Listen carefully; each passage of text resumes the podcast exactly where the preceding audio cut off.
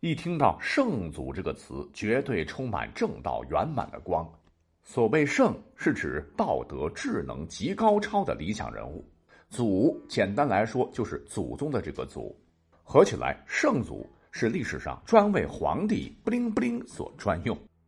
但是呢，如果你去慢慢的历史长河中去跑，哎，你就会发现，历史上这么多的大大小小的皇帝，敢称圣祖的也就那么三个啊，真是凤毛麟角。严格的讲啊，圣祖其实是属于庙号。那要讲清楚这个知识点呢，我们还得要费些口舌。所谓的庙号，就是在庙中被供奉时所称呼的名号。比方说，汉高祖刘邦、唐高祖李渊、隋高祖杨坚、宋太宗赵光义、晋世宗司马师，这里边的高祖、太宗、世宗就是庙号。简单来说呢，就是皇帝大人死了之后，把他的牌位放到庙里边，让后人祭祀所使用的。庙号呢，历史上起源非常早了，可以追溯到祭祀圣境的商朝。当时庙号呢只有四种。创基立业曰太，比方说商朝的太祖商汤、太宗太甲，还有功高者曰高，如高祖王亥、高宗武丁，还有世代祭祀曰世，世祖庞庚，中兴者曰中，比方说商朝的中宗祖乙。这种制度呢，一直延续到秦始皇就戛然而止了，因为秦始皇不是建立的第一个集权皇朝嘛。他不是史上第一个皇帝嘛？他就把庙号连同当时的谥号制度全给废了，原因就是他认为庙号谥号的定夺会形成一种子义父臣义君的情况哦。老子打的江山坐江山，好坏你们都不能讲，故而就废除了谥法和庙法，直到汉朝建立的时候才被刘邦恢复。可是刚恢复啊，汉朝皇帝们使用起庙号那是非常慎重的，不少汉朝的皇帝就没有庙号。你像刘邦乃是开国皇帝，他必须有庙号为太祖。你去看两汉啊，皇帝其实人人都有谥号，而且不是汉朝强调以孝治天下吗？皇帝谥号都有孝字，但有庙号者极少，非有大功大德者不能拥有。再比方说，东汉的开国皇帝刘秀，因为匡扶汉室有功，他有庙号，庙号就是世祖光武皇帝。可是等到魏晋南北朝时期，这个时候咱们也知道，皇帝你方唱罢我登场，都不讲规矩了，庙号开始泛滥。那么等到重新大一统，唐朝建立的时候，李唐家就把一些乱七八糟的庙号全给去除了，从此立下规矩，形成了直到清朝灭亡时立庙号的传统。从此几千年来，皇帝们除了某些亡国之君以及短命皇帝之外，一般呢都有庙号。庙号经过统计，大体呢可以分为两大类和若干小类。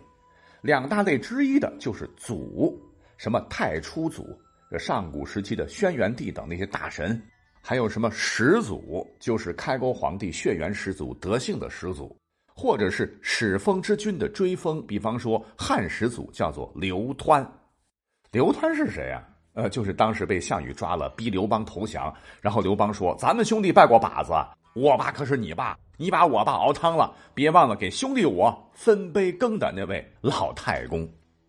除了太初祖、始祖，还有一个我们经常能听到的太祖。太祖从汉朝一开始呢，就是开国皇帝惯用的庙号了。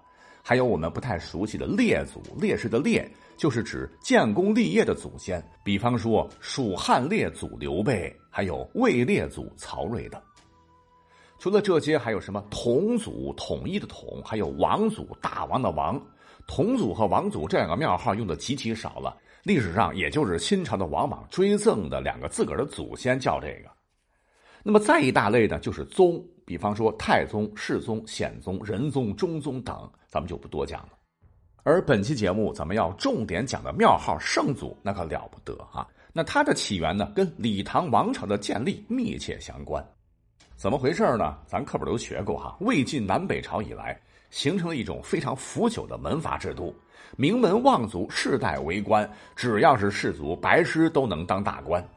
等唐朝建立的时候，老李家别看是当时的关陇门阀，但因为李姓的这个户小，再加上李渊一半汉族一半鲜卑血统，小门阀一枚，当时的社会地位并不高。故而唐朝建立以后，为了能够让老李家扬眉吐气，李渊就做了很多动作，就历史推理扒来扒去，找到了历史上名气非常大的，让老李家人声望能够在短时间内提升最快的这么一号人物。这个人就是李耳，道教教主，人称太上老君，妥妥神仙。而老子呢，也成为历史上第一位圣祖皇帝，圣祖也就这么来的。那历史上正统王朝政权叫圣祖的皇帝呢，还有两位，一位是北宋的圣祖，叫赵玄朗。赵玄朗是谁呀？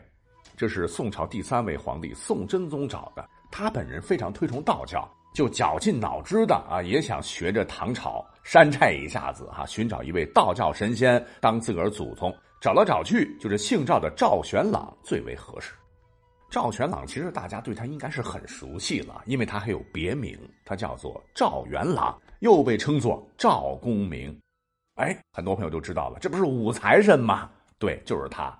自从啊，他当了宋朝的圣祖，果真宋朝成为了中国历史上最富裕的朝代。好，除了这两位神仙级的人物，在中国历史大一统的王朝，还有一位凡人，他也叫圣祖，这就是清朝的康熙大帝。不过呢，康熙我们都知道，虽是擒鳌拜平三藩，收复台湾，大败准噶尔汗、噶尔丹，功劳也确实不小。可实话，他达不到超凡入圣的级别。那他何德何能，能成为圣祖呢？其实啊，多亏了好孙儿乾隆。乾隆说了：“我大清王朝功代千秋，都是老爷子掌舵掌得好，怎么就不能称圣祖呢？”于是，众大臣在乾隆皇帝的授意之下，为清朝宗庙添了一个了不得的皇帝名号——圣祖。